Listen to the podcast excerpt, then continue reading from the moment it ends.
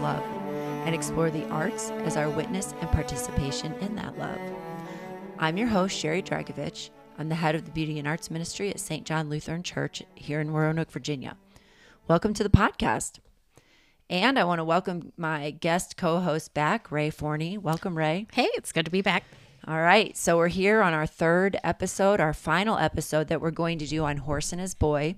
But never fear, dear listener, we are coming back to do another round of host podcasting together when we do Silver Chair. So I'm excited about that. I am too. We're only going to get better at this.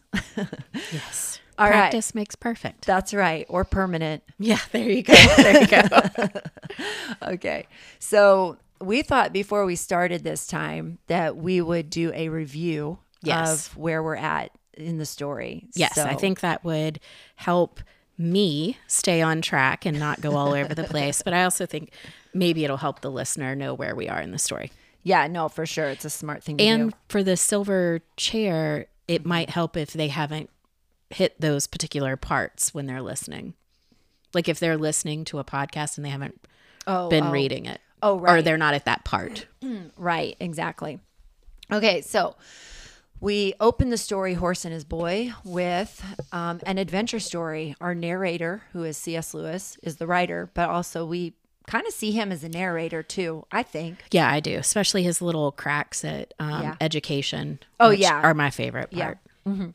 So our narrator breaks tells us right off the bat this is an adventure story and it's in a land far south of Narnia. Um, where there is during the reign of the Pevensey children. I think I say that word wrong. I think if you're English, you would pronounce the second part harder. Pevensies, Pevensey. Pevensey. Pevensey. tomato, tomato. That's right. we know who we're talking about. We know what we're saying. Um, it begins in this land, Calormen, and and there is this uh, orphan boy Shasta who doesn't know he's orphaned. Actually, he has a man Arsheesh that he calls his father, but quickly realizes within two to three pages that this man is not his father. Um, he's actually somebody who's getting ready to sell him into slavery I know. and uh, he bumps into the horse of the of the Tarkaan. Right. He and um he's thinking to himself, is this going to be a better than you know my situation now? And that's where we meet Bree. Yes. And Bree is like, no, no, that's a bad idea. Oh, where oh, he's oh, ta- right. right. That's right. And so then they come up with this plan together and they're going to head to Narnia. right. And and Bree, by the way, is a talking horse. horse. Oh, right. He's a talking horse who's been a slave. Um, in he's been captured in Narnia when he was young and was brought down to Calormen and has Right. been a war horse all these years and had to play dumb. Exactly. and he is going to use this opportunity to uh, go head north. Right. Because he wants to go back as well. he wants to go back, and so Bree is using the boy as his prop, basically, there, yeah. right? Because it's it would be um unusual and not it would he would be For him to be by himself. Exactly. And, it, and it's his motive, Bree's motives are not pure. No, not really. I mean, no, not not at all. so so they set out and and go out on their journey and quite quickly they are brought together um in a, a unceremonious way, Right. an undesirable way with two other unlikely companions, another horse and her rider, Right. Win When and Aravis. right. And the these lion this lions mm-hmm. bring them together and and they meet up and they start talking and decide they're both trying to head towards Narnia. Right. And Aravis's story is far different than uh, Shasta's. She knows exactly who she is. She's coming from royalty or from high Right. high levels in the echelons in the the government or whatever, and um, has been told that she's going to marry this old miser dude who is an, uh, the grand vizier. Right. And she's having none of it. Right. She was not going to do that. And so she, um, she was going to kill herself. So Right. Right. the tw- twice. And Right. when, like in that moment, when gets in the way. right. The horse Hwin. And um, she, when it's saying, you know, no, you don't need to do this, they have a conversation, and that kind of renews Aravis's purpose. And she comes up with this plan, and you know, she writes a letter uh, to her I father. to, right to right. to throw. Actually, her dad's secretary, one Oh, one of the okay. servants, writes it for her. right. And then, uh, so she writes the letter saying where she'll be, or and it's supposed to be from the Grand Vizier, Oh yeah, that's right. That's right. She And- fakes the letter. and that's why the the Mm-hmm. secretary or her father's servant writes it. Mm-hmm. But um, so they decide and they head off, and and that ultimately brings them together, and then And so they start to head north for Narnia, but smack in the middle of their way is the grand city of um, Tashban. Tashbaan.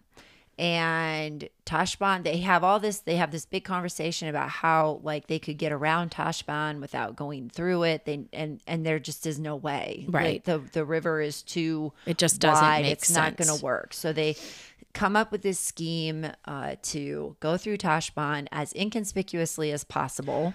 Which is kind of funny. Yes, exactly. Bree throws a fit because he doesn't want his um because he doesn't want his tail you Cut, know, right. So they cut have to create these disguises. Yeah. And that is just a humorous part of the story where he's kind of having a little temper tantrum. He is having a temper tantrum, and then Aravis is kind of having a temper Uh, tantrum of her own, and and just you know like oh you This know is they, beneath me. this is beneath me to have to come in like I'm a servant girl. I should be up on the on the leader being carried in like right. But to her credit, she goes along with she it. does she does And, um, and with beautiful foreshadowing Mm-hmm. from, uh, we, they, right before they come in, they come up with a plan in case they get separated. right. And, and if obviously they get separated They get separated in the most uh, crazy of ways. right.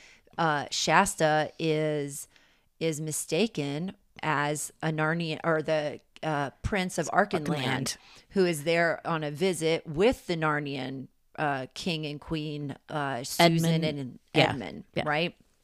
And so he gets mistaken as Corin, the prince of Archenland, who's on this trip with them, and the Narnians take him away, and then uh, Aravis. Well, and then the, the, the story splits. So They split apart. So we're we're only with Shasta in this moment where he's taken um, by Edmund and Susan, and because they think he's Prince Corin, right. and he overhears some things that are happening, which help him to realize the path when he meets back up with the rest of his crew, and in the meantime, like it's separate chapters, but in the meantime, this is all happening at the same time.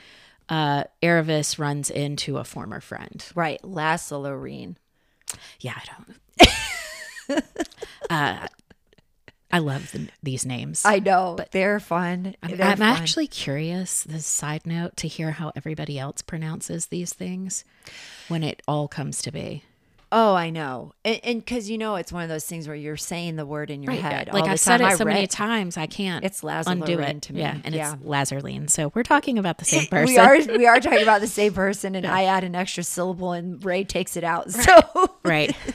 so see you guys, it all works out. Yeah. Um, but anyway, so uh, meanwhile, Aravis has this encounter with Lazarine and and jumps into her leader and begs her to help get her out, Of hide city. her, and get her out of the city on the other side. And and Lazarine is um, dippy and and Flighty and- flighty and- and Just doesn't seem like a good person or friend.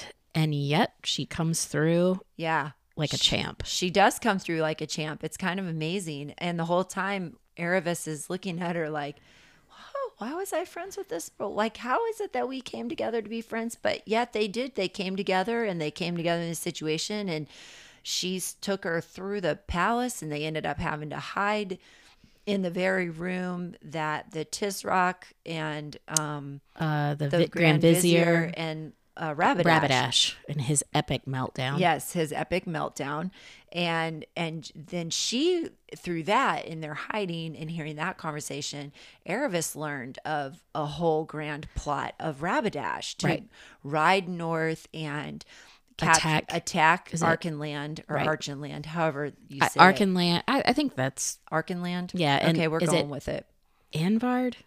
Oh, Anvard. yeah, the other city. Yeah, the other city up Yeah. north, Right. right? Mhm. And then and then go head on to Narnia. Oh, because we need to back up because the whole reason Edmund and Susan are in Right, is because Susan was thinking, I believe, about marrying um, Rabadash. Rabadash. Yeah. And when he was in Narnia, he behaved in a different way than Yes. he's behaving at home. right, and so now she's seeing him in his true colors, and she's horrified, and she can't believe that she thought that she was going to do this, and she feels responsible for, and so they are hatching a plan, and they escape Right. To get out to of get out of Tashbaan um, without having to face Rabadash's wrath. Well, Rabadash goes ahead and decides he's going to declare war on everybody so that he can have Queen Susan because that's all he's like mad, like a rabid, Right. like a rabid animal. and his father just goes along with it. He- Yeah. it almost, even though he, if it works out, it's great. And if it doesn't, he's just going to blame it all on him. Yeah, and because he's got lots of other sons. Right. And Rabadash is the oldest, and usually the oldest is the most impetuous. And Right. Mm-hmm. I mean, like literally, he's he's thinking this. He's like, Yeah. "Well, it'd be a shame if I lost this one, but sometimes you have to discard the first one because they're a little too impetuous for their own good." Right. So- It's, it's this just bizarre scene. right. It's kind of weird. So they they the girls um are are hidden through that whole thing. Those guys leave. Aravis and Lazarine make their way the rest of the way out. Lazarine gets her out the back door to a Right. gate, a water gate. right uh, underneath the city and then i believe the horses the horses were stabled the whole time Yep. They end up meeting somewhere and anyhow they all end up meeting back at the tombs again Back at the tombs, that's right. And meanwhile, Shasta's been kept company by a big, large cat through the night who's Right. comforted him because he was quite scared to be alone and was ready to um, head out on his own because Right. he just assumed that uh, Aravis would forget about him. right that they left that him That they left him and that he was on his own, which he couldn't have been more wrong about. Exactly Right. So they all meet up, and then now all of them back together again. They've have each of them brings to the table new information, and their their journey now isn't just an escape for them to get north. right they have purpose They now. have a they have a whole nother purpose, Purpose. outside of themselves to um to go and and uh, warn King Lune Right. of Archenland, and then head on to Narnia to warn them that this attack by Rabadash is imminent, and he's bringing all of his forces, and this is what he's planning. And when I was going back to look through this to prep for this sort of overview, I realized that um, it's interesting that Bree, Bree is the one who leads the charge of the group to go warn King Lune, and yet he's the one that nearly causes them to right mess up the whole thing or doesn't he want to whole take a rest or at, right. So he wants to. He refuse. So they're they have to go through the desert, which is hot and hard, and it takes them a long time, and they're exhausted by the time they reach that that oasis, which Right. is sort of a dip, a crack in the. so where the, a river Yep. or something There's like a stream that Yeah. opens up and opens up into More water. river, more water. I know, and um, and so they get there, they rest, and then but the idea isn't to sleep because they've got to keep going. right But instead, you know, Bree is like insistent, oh no, just a little rest, whatever. And Shasta says, no, I really shouldn't. And Hwin's the only one who really like is like, no, we, we must go on. But then everyone like falls asleep. sleep right And when they wake up, it's it's far into the morning. right And um you know, Aravis is mad at herself. I thought this was interesting. Aravis is mad at herself because she feels like of all of them, she should have been the one to have the most uh, discipline to Right. um to keep them going. right. I I I just thought She that and was Bree are so similar they are. in some ways through Yeah. different parts. And then this is the part I can't remember perfectly. They um as they're heading out of the desert, I can't remember if they're being chased by Rabadash or No. but I mean before the Oh. lions show up that chase them to the hermit. No, Rabadash. yeah, no. So they they start to head on and they head up out of that valley and and into the greener Archenland, Right, right, like right. sort of the pass, right? Uh-huh. And when they hit up up to a top where they can look out a vista, and Shasta turns around and looks behind him and sees this cloud of dust. That's right. That's right. And he, but there's no wind, so he Right. can't figure out why there would be this cloud of dust. And then he figures out a wind, I think, is the one that and sees the glints of metal on the sun and recognizes it's Rabadash's army. right. And then from there, they start ru- running. They start going fast and and right. And as they're going is when the lion shows up again Right. and starts chasing them because they're all thinking they're going as fast as they can or winds like go go go and but They really feel like they can't they can't go quite- quite any more fast but really magically they could once especially Bree once the lion began chasing them and Shasta recognizes that the lion is coming up hard behind Bree and Aravis and is getting ready to attack Aravis and he freaks out and yells at at Bree to turn around. You know what I found fascinating? There's this one part I missed it the first several times I read where he's telling Bree to slow down, to turn around. And so um, Shasta turns around and and then there's this one line from the narrator that says Bree never heard that. Yes, and we and Bree's an honest horse, so we have to take his, his word, word for it. We're going to take his word for it. I know, and I, I just I, I don't have anything profound to say about it or anything like that. I just thought it was interesting that I never saw it before. Yeah, I think it's just an example of giving grace where you Mm-hmm. Always be gracious where you can be gracious, right? Like Right. what what point it does no good. It serves nothing. it serves no purpose to to to to insist to breathe that he heard it or to like question him on that, right? Well, and it's also a good lesson for us to like you don't kick somebody when they're down. Yeah, right. Exactly. Exactly. And so and so Shasta because he can't um Bree won't turn around. Shasta does this crazy thing and jumps off of Bree, which It's like, what are you doing? I know, which is insane. And um goes backwards, starts running backwards toward the lion, yelling at the lion to go home. Home. Go home, lion. Go home. and then you just like the mental picture of that because the lions are described as so large, or the lion is described as so large, taller than the horse. And like it's such a powerful moment for Shasta Yeah. that he just without even thinking is trying to save her. Right.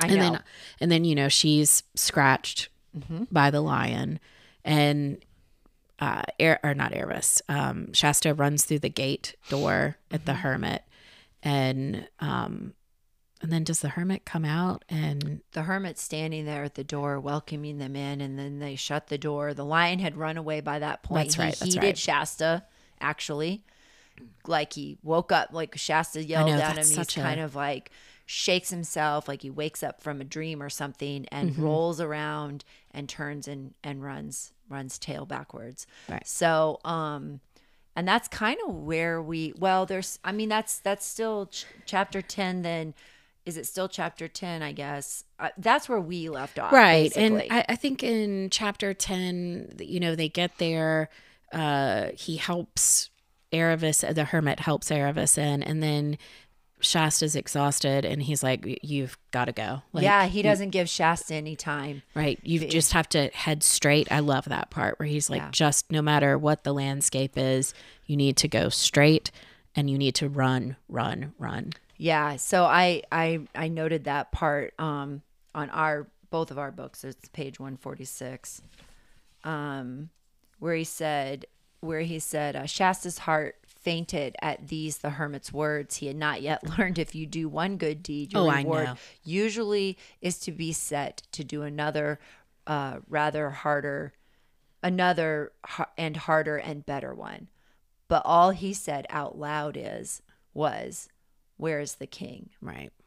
and you know of course i went straight to thinking about um uh not even i went back and i looked this up in scripture and i was like well there's two two different things it makes me think of in scripture and it's the to whom much is given much is expected Yeah, that's what. yeah and um and i and i looked up the context of that when jesus was talking it was it- the context of that didn't quite fit as well and i wish i would have remembered the uh to write down the the scripture reference of it but it really fits you know some ways it fits matthew 25 the the par- the parable of the talents.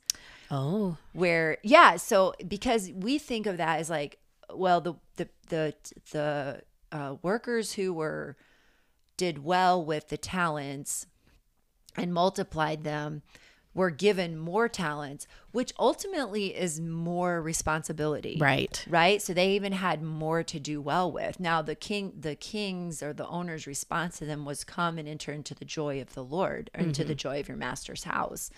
And that is a joyful thing right? But it doesn't always i think it's playing on that word joy too what what we see as being joy. Well, and I also think that it's interesting to note, like at this point, um, Shasta doesn't really know who Aslan is. no He he has not come to know Aslan, No. and so when we think of um, the world, and when I like you hear this often in in the work world, if you do something well, you end up having to do more uh-huh. and and this person and that person. And it's frustrating.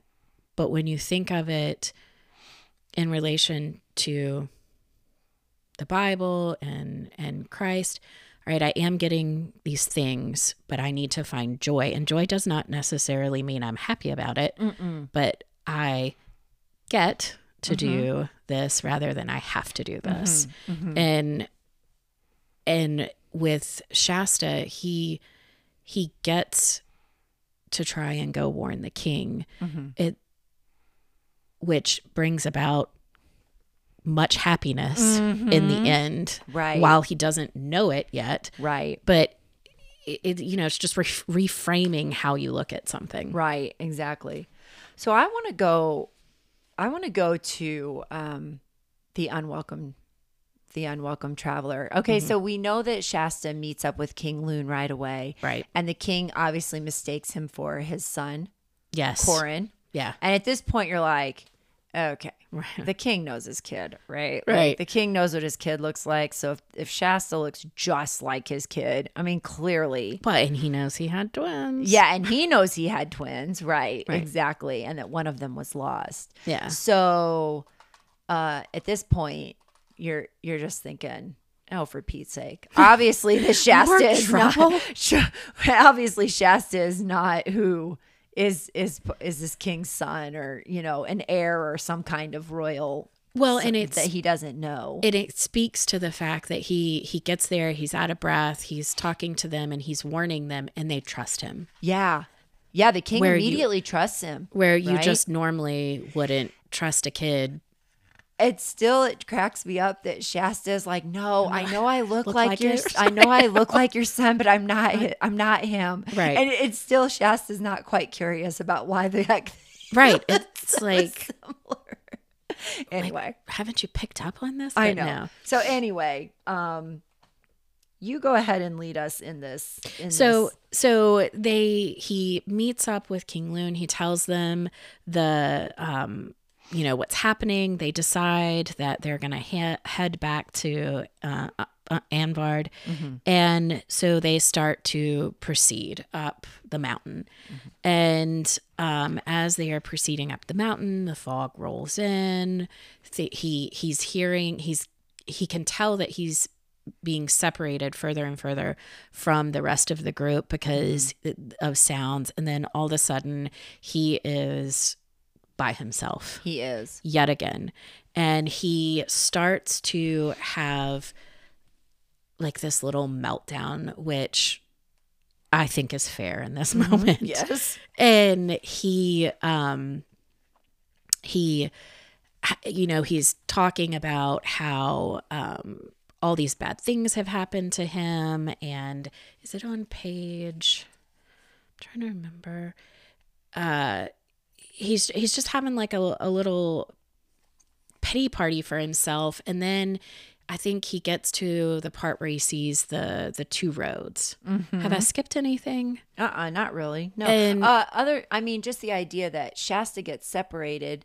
he- They give him a horse to ride, Right. so he's on horseback, and they see him get up on this horse and see how he carries himself, and they're like, "Oh, just like royalty, right? right, Just he- like he and he carries himself so well." So they take off, thinking he's he, a- he knows what he's what he's doing and he doesn't He doesn't because he's never led Bree. Right. Bree's all he's always held the reins in his hand, but never actually led Bree. So he has no idea how to lead a horse, how to ride a horse Right. and lead it. and and so uh, the uh, and I hope I have the order of events right. Mm-hmm. But so the there's the fog, and I maybe the fog is just setting in. I I can't remember, but he comes to this this path and and and it forks off and there's two roads Mm-hmm. Right. and he just doesn't know which one to take Mm-hmm. and um and so he ends up deciding to go to the right and then he hears Rabadash and the rest of That's them right. and he kind of hides and he overhears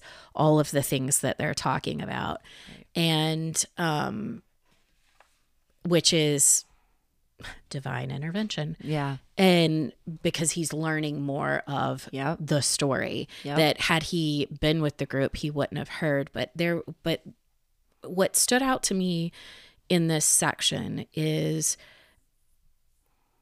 the the two paths and not knowing which way to go and i just could not think of anything other than robert frost's poem uh is it the road Two roads diverged in Right. yellow wood and uh the Yeah. road not taken yeah, the road and not taken. so the last stanza and you know i remember it from a kid i liked it anyway if, Uh-huh. if you have not read it for those of you at home you should it's beautiful but the last stanza is um, i shall be telling this with a sigh somewhere ages and ages hence two roads diverged in the wood and i i took the one less traveled by and that made all the difference Did you know that I have that painted on my hallway? no I'll show you after we're done. Oh, that's yeah, a- yeah. I have that line painted in my hallway as wall art. It's like takes up the whole hallway. I just love it. I so can't much. believe I didn't Yeah, notice. you didn't know that. no and but but wow Uh-huh. because this is that moment It is. and and it makes all the difference It does. And he walks and he's and it's and there and the whole scene is filled again. You know, you've talked before at the beginning about silence at the very Right. beginning. So this whole scene is filled with this these all these sensory elements that are just so powerful. There's all the silence. Um there's it's dark. It's Right. so dark. he can't, see, where he's going He can't um, see where he's going. He's on a mountain side and he's on a horse on a horse. and he starts to feel i mean we've all had that moment where something just feels wrong or Right. off and and i was stunned at how long he kept riding and doesn't say anything like does i mean i talk to myself out loud when i'm freaked out and and I, I just like the line where it, it- it's where um well he's having his little pity part like i said this is where he's having his pity party and all the things in the world that have gone wrong for him and then aslan shows up shows up. Yeah, and he shows up as a thing. right This this presence, right? This thing And it's and and the funny thing is is that Shasta feels his presence for a really long time Right. before he says anything. Well, and and at the same time, his presence is different this time because while he is afraid, it's not the same loud fear Right. that it's been all the way up to this point. Mm-hmm. Yeah. So here I'll read the bottom of page 162 into 163. The thing, unless it was a unless it was a person, went on beside him so very quietly that Shasta began to hope he had only imagined it.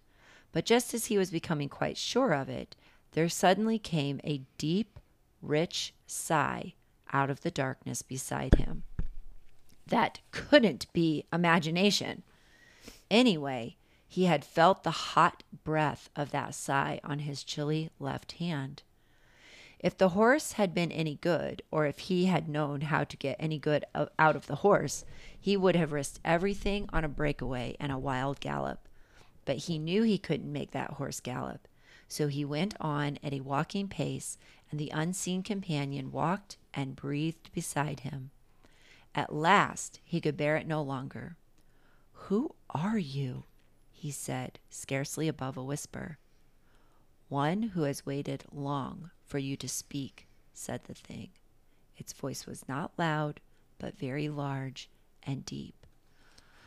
I know. I, You know, I read that and I couldn't help I I just thought, "Oh, the number of times that the Lord is walking alongside of us just waiting I know. for us to speak, for us to call out to him." Well, and all the times that he's he's been beside us and we were so caught up that we saw the things that were happening and mm-hmm. not the fact that he was with us while those things were happening. Right. Or what he was protecting us from, from- right. Which we find out even later that he, that Shasta's when he, when the fog lifts and the sky comes, you know, grays and he, the sun starts to come up, we see that Shasta sees that he was walking the whole time along the edge of a cliff. Right. And that's why the lion's hand, if he was walking up, the lion's hand breathed on on his left, left hand, hand. because the lion was walking on the outside. Right. And and then when they start talking, he you know, he says is this where he's talking about how unfortunate he's been mm-hmm. and and Aslan says I do not call you unfortunate. Yeah. And he and then that's where a little bit further down on 164 he says I was the lion when he's referring to all these things that Shasta has said. Mm-hmm. And as Shasta gaped with an open mouth and said nothing, the voice continued. I was the lion who forced you to join with Aravis. I was the cat who comforted you among the houses of the dead. I was the lion who drove the jackals from you while you slept. I was the lion who gave the horses the new strength of fear for the last mile so you could so you should reach King Lune in time. And I was the lion you do not remember who pushed the boat in which you lay a child near death so that it came to a shore where a man sat wakeful at midnight to receive you. Mm. And so he's been with him the whole time mm-hmm. But I feel like Shasta's at the point where he's at his most broken and willing to that he somewhere internally he recognizes something and and speaks and asks. mm-hmm. Yeah. Yeah, and then and, and but and you notice the very next question he asks, he says, "Then it was you who wounded Aravis?" I know. I know. And and I- and Aslan doesn't shy. He's like, "It was I." But what for? Child, said the voice. I am telling you your story, not hers. I tell no one any story by his own. And then here, of course. Now, did you did you recognize the first time you read this? Did you did you think of the Trinity here? yeah. Yeah. Um, I, I I thought of it with the myself, the myself, the myself, and I I actually I think I recognized it maybe a little bit before on 164 where when he says I was the lion, Uh-huh. I wrote out to the side in giant letters I am the Yeah. great I am. Yeah. And um but I, I I I recognized it, but I didn't normally when I recognize something when I'm close reading that I feel is profound, I put it down and mm. kind of like roll the thoughts around in my head and mm-hmm. whatnot. And I, I don't think I don't think that I did that until I think it was the very last paragraph of the chapter is mm-hmm. where I was like, I need to really like put all these thoughts together because mm-hmm. how can you not see Christ?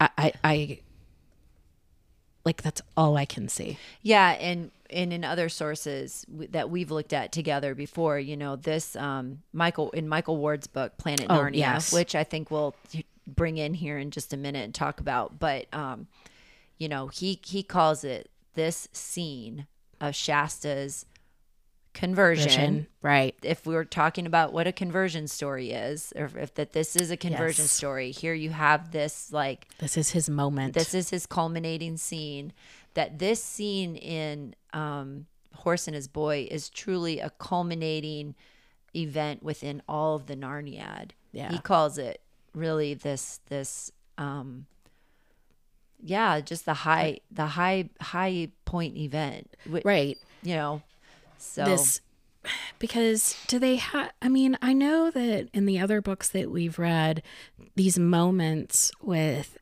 aslan have been profound for all the characters when they have that one-on-one Yeah. moment but there's just something about this one that I think it's the way that Aslan shows up um so um fiercely fiercely and fiercely and yet lovingly. I think Right. I think we see I think this is where we see um, Mr. and Mrs. Beavers or Mr. Beaver's declaration of Aslan being uh, Oh, not safe yes. but good. yes I i, didn't even that- think about that I think that Horse and His Boy is is the story that gives us that picture of Mm-hmm. Aslan being safe but not or good, not safe but, but good. good, yeah Um, in it in full relief. yes Um, and and so, and again, I think the way that Lewis, I don't know about you, uh, like just the way that Lewis portrays this this conversion, if you you know to call it that, it's so real and it's so beautiful. It's Yes. not cloying. It's not trite. There's no cliche to it. right Um, it's a kid in his moment yeah, a person a human Yeah.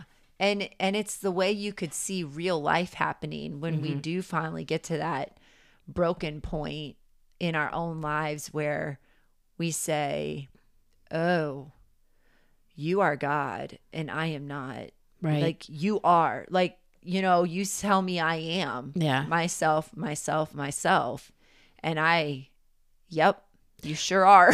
well and and shasta recognizes it with no background no history no being Yeah. taught he he recognizes it and he's in awe Mm-hmm. because um a little bit further down on 165 shasta was no longer afraid that the voice belonged to something that would eat him nor that it was the voice of a ghost but a new and different sort of trembling came over him yet he felt glad too and then he's and then it's just silence Mm-hmm. and then there's the silence i know again. which There's like the- i said a thousand times Yeah. i think all of us could benefit from some silence every now and then Uh, yeah. Um, and that, so here back to Planet Narnia and Michael Ward's book. Okay, so I'm not sure if this is the best place to bring it in.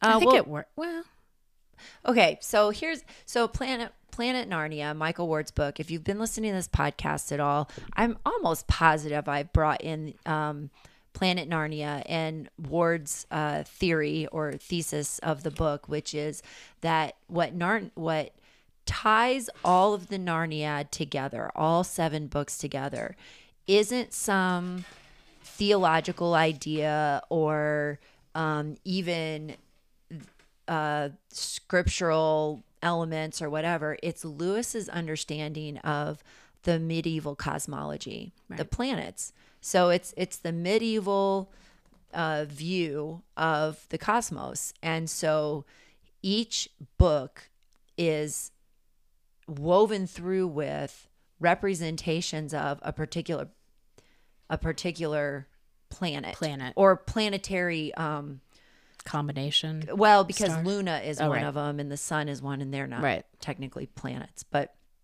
um so planetary system the Right. whole planetary system and then the you know Well, all together they make a whole. Yes, exactly. And so, but each, and so, e- and I'm pretty sure when we were talking about when I was doing Caspian, I think I mentioned that Mars, I think you did. okay, um, that Mars was the planet that is is expressed throughout. And for Horse and his boy, it's Mercury. And so Rhea and I were having this trying this talk before like how do we bring in this idea of mercury because both of us were a little confused first of all about how you even explain mercury i mean as quicksilver that we had to look up and Oh yeah, we had to do some research. do some research because we're literary nerds, not science uh, geeks at Right. all. So while we understand that, you know, mercury is what makes the thermometer temperature go up and down, that liquidy stuff. that liquidy stuff that, you know, we we watched some videos on it, but but um, there's all these characteristics of Mercury, both in mythology and in science, that Lewis plays with and combines. And Mercury as the communicator, the great communicator, is one of those is one of those characteristics of Mercury. And as Michael Ward makes this point in his book, I'm going to grab it real quick. Oh, Right. And and I don't think that Lewis ever said anything about this. This is No. Ward's. Right. This is Ward's Thesis. hypothesis, Yeah. right? Thesis. And but it's it's quite compelling. Um he talks about that um the the word thinking of the communication and the word and Christ being the word and that um let's see where do i want to since since god himself is the word no other utterance can suffice. That's why i wanted to bring in the Yeah. silence. The christian is but one articulation of that word and it is not from merely human resources but quote by the spirit that we cry abba end quote. Therefore in true prayer god speaks to god the task of the prayer is not to become the increasingly willing participant in the divine. The wait, the task of the prayer is to become the increasingly willing participant in that divine speech, not by means of quote psychological gymnastics end quote, but by the union of our wills, ours with God's, which under grace is reached by a life of sanctity. I, I feel like that's what we're seeing in this moment in Horse and his boy. Like that is like this is Shasta calling out to Abba mm-hmm. and and accepting it. And not needing any words. Right. There's no word gymnastics. there doesn't no- need to be word gymnastics in it and and when Aslan is when Shasta is even asking him who are you he says myself Right. That is enough i am the word i am myself i am the the incarnation of of who you know of who i say i am Right. and then and then at the very end of that chapter when um he slips off luckily shasta had lived his life too far south in Calormen to have heard the tales that were whispered in Tashbaan about the dreadful Narnian demon that appeared in the form of a lion. And of course, he knew none of the true stories about Aslan, the great lion, the son of the emperor over the sea, the king above all high kings in Narnia. But after one glance at the lion's face, he slipped out of the saddle and fell at its feet. He couldn't say anything, but then he didn't want to say anything, and he knew he didn't say, need to say anything. The high king above all kings stooped toward him. Its mane and some strange and solemn perfume that hung about the mane was all around him. It touched his forehead with its tongue. He lifted his face, and their eyes met. Then instantly the pale brightness of the mist and the fiery brightness of the lion rolled themselves together into a swirling glory and gathered themselves up and disappeared. He was alone with the horse on a grassy hillside under the blue sky, and there were birds singing. I love that. I love the image of licking like it makes me think of um you know when they put the oil on, oil. on your Mhm. forehead. Yeah. Like just the Well, I mean, there's that. There's baptism. Right. There's, you know. So, but speaking of baptism and water, when we move on in chapter Right. 12, so he so um chapter 12 picks up with uh Shasta asking himself did I did I just dream this? And then he looks out and he sees um on 167 he says um, it took one's breath away to think of the weight that could make a footprint like that. This is where he sees the footprint. And this is my favorite part.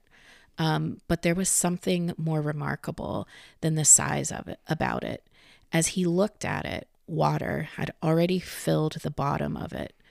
Soon it was full to the brim and then overflowing, and a little stream was running downhill past him over the grass. Shasta stooped and drank a very long drink, and then he dipped his face in and splashed his head. How can you not see baptism? yeah. I mean, I don't know. I, get. I mean, I understand if nobody saw it, but when I was reading it, Mm-hmm. Like this is the whole time I've been reading this, I have been drawn to the word water, Mm-hmm. and and it's one of those things as a, a close read as um, probably as a teacher noticing repetition. But then this morning, either this morning or yesterday, I Googled a PDF of the text of the book so I could just see. I'm like, is this just me? Like, am I just hyper fixated on this? And so I found a PDF and I Googled how many times water shows up 45 times. Yeah, that's crazy. Which, back to Planet Narnia, Yes. the whole mercury and liquid state, it looks like, like water, water. silver water. Right, In but the doesn't tube, right? it like doesn't water. Mm-hmm. act like water, right? So when you pour it out into your palm, it congeals together. Which we don't recommend you doing that at home. No.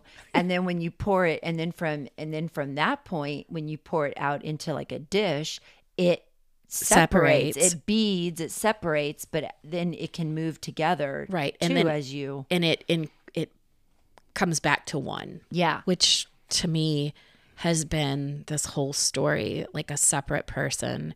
Yeah. They come together, they separate, gain new information, mm-hmm. which is pivotal to making the story move forward, Right. and separate Right. and then come back together. Yeah, and it's the whole idea, and it's the whole idea in the Trinity too, right? So, so really, Lewis does this amazing thing where he he expresses Mercury or gives gives Mercury expression through this story, um, using all of these elements of the multiplicity, but yet unity in the multiplicity and the and the um, simulation, even as they then to, to go out, and come, back, in together. it's, It's just beautiful. It is beautiful. and cannot be accidental whether No. whether he intended i mean like who kn- knows if he thought anybody would think of that but Mm-hmm. But i can't help but see it right. when exposed to these other things Right. And and there's all these other um, characteristics of Mercury. For example, Mercury is the god of Gemini, and Gemini is the stellar, the co- um, constellation two- of the two, two twins, brothers, right? the twin brothers. Um, I wrote it down on the back page of here. Castor and Pollux. And Castor was the breaker of horses, and Pollux was a renowned boxer. well Was that's it- Cor and Cor- Cor- and Corin. Corin, right? Yeah. So Shasta, who becomes Cor. Um, and we're kind of jumping ahead. I noticed our time; we're almost at 48 minutes. So that's okay. But yeah um, uh, Castor is represented by Shasta, who becomes Cor, Right. Who is the breaker of horses. But interestingly, it doesn't seem like Shasta breaks Bree at all, except for that he does right because Shasta goes back to save to try and save Aravis and it breaks Bree's. it breaks Bree when they have their interaction with Aslan and he or and he just notices like that's the thing that like I can't believe this mere human this Mm-hmm. boy turned back and I did not turn back right and I believe that's in well we've skipped ahead a Well, little we bit well, that, and that's okay because honestly, to me, after Shasta, I mean, there's Bree's whole thing because that happens back. You know, uh, Shasta goes on, but we don't follow. We, the narrator doesn't have us follow Shasta right Well, away. and if you even notice like the battle that takes place which Yes. is chapter 13 right? like I have very little to say about that chapter I, yeah, because to me it's just not like the bat they win right the the Mm-hmm. the um uh, Shasta goes on. He gets the help of Edmund and Lucy, Mm-hmm. Right. And then they head back towards Anvard or or Anvard, whatever. Mm-hmm. And uh, they almost don't win, but obviously they win. right. And then And Shasta and Corin end up in the battle, even though they're not supposed to. Right. Cor- and Corin gets into a boxing match with the dwarf, to, who's supposed to keep him from being in the battle, but he boxes him and ends up. and they survive it. and And, by all accounts, they shouldn't. Right, exactly. They make it through, and then that's, um, you know, Shasta's brought into his princely position of, you know, his rightful place. Right. It- it- but that whole piece of the story brings us back to to the hermit and where um Bree and and Hwin and Aravis meet Aslan. Right, because they're watching it from The pool. the pool the hermit has the pool open and i noticed that in your notes you said you know you thought it was interesting that they watched the battle that that the narrator has us takes us back there and he and the narrator explicitly says well it does no good trying to explain this battle from shasta's point of view because he knows nothing about battles and he really d- it was so chaotic to him. He didn't know what was going on. I thought this was just really magnificent storytelling of um uh, of Lewis knowing his characters so well that it knowing that it would make it would be nonsensical to have this battle be in from Shasta's point of view. point of view, in Shasta's us in Shasta's head telling it that that that wouldn't make any sense, right? Well, and it's not as important but yeah, as as these interactions with Aslan. Right. And and going back to I love when when her her interaction with Aslan I think is so different than everybody else's. She just offers herself up. yeah, She's I, I would rather give myself to you than be eaten or I can't remember what she compares it to. And he says to her um oh what does he say? He says something about joy shall be yours. And and hers is just so quick. It's like the like this faith uh, of a child. You know, we both talked at one point about a conversion story yeah, yeah, and how I don't have this pivotal, wonderful, like lightning bolt moment. Mm-hmm. And I I resonate with her. Like I just like it it's it was quiet. Yeah. Like it there and and just willing. yes just a willingness. Like I remember you telling me that you don't ever really remember a point in your life where you didn't believe. Right, right. I just um and I wasn't necessarily brought up in the church. We went here and there. My grandparents, I was baptized as a child. Mm-hmm. Um but my upbringing was very difficult. Like mm-hmm. my my childhood was very difficult. Mm-hmm. And I I guess just from that I knew there had to be something. Like there had to be like this cannot be and and I had great comfort in that. And and obviously not until I was older and an adult and um could I put it all together.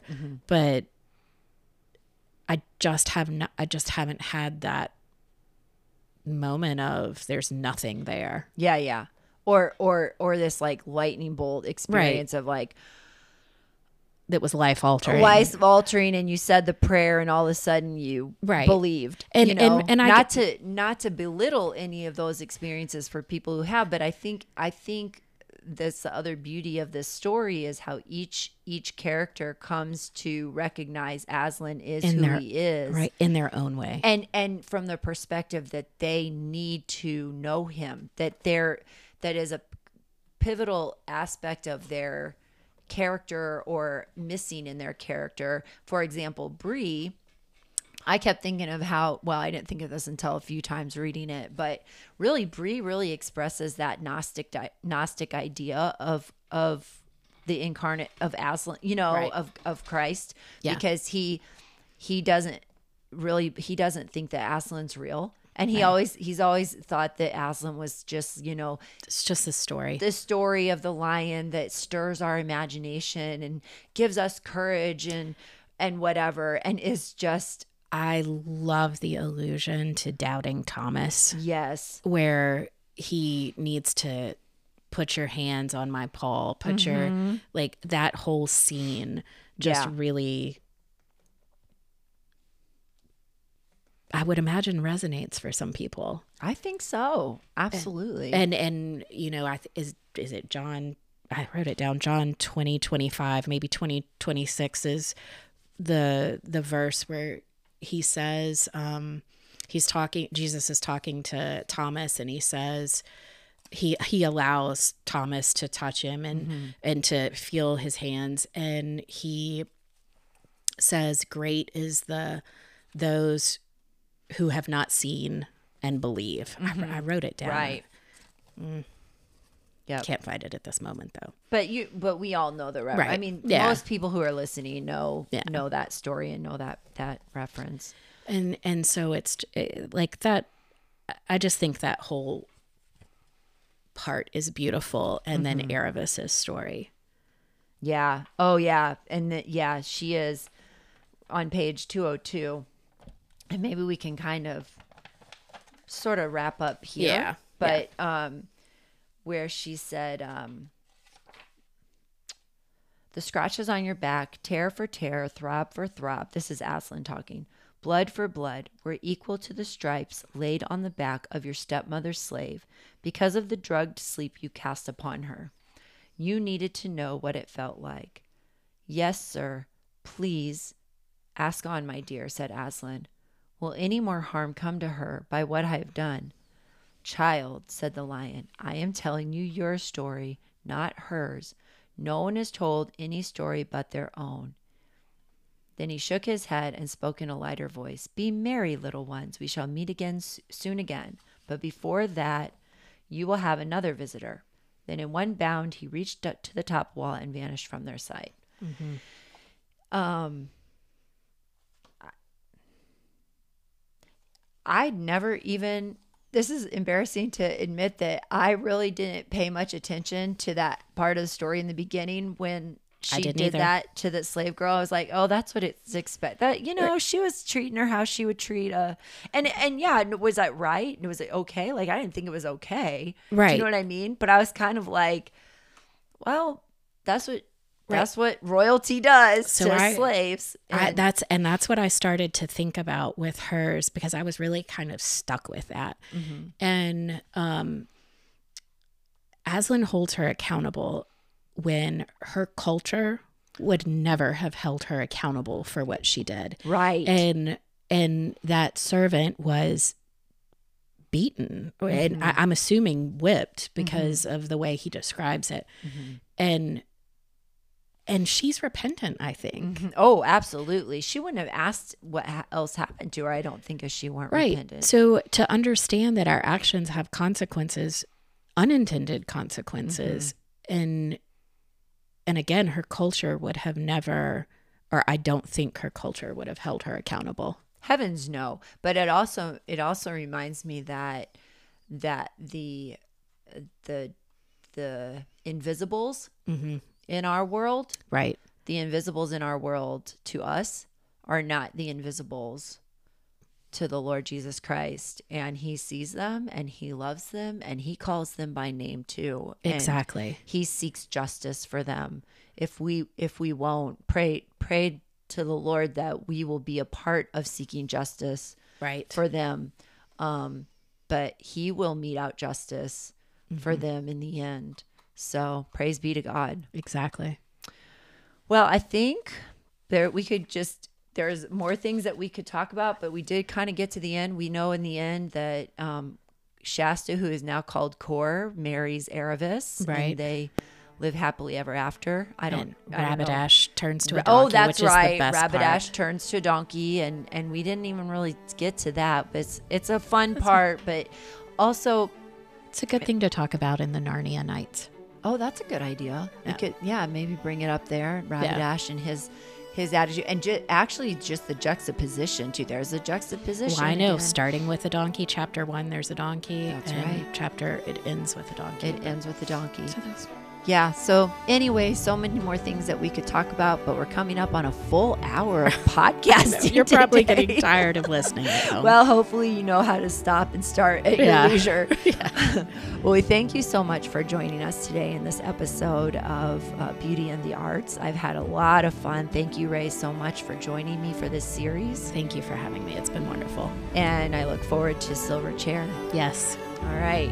So until we meet again, I pray that the Lord would bless you and keep you. I pray that He would make His face shine upon you.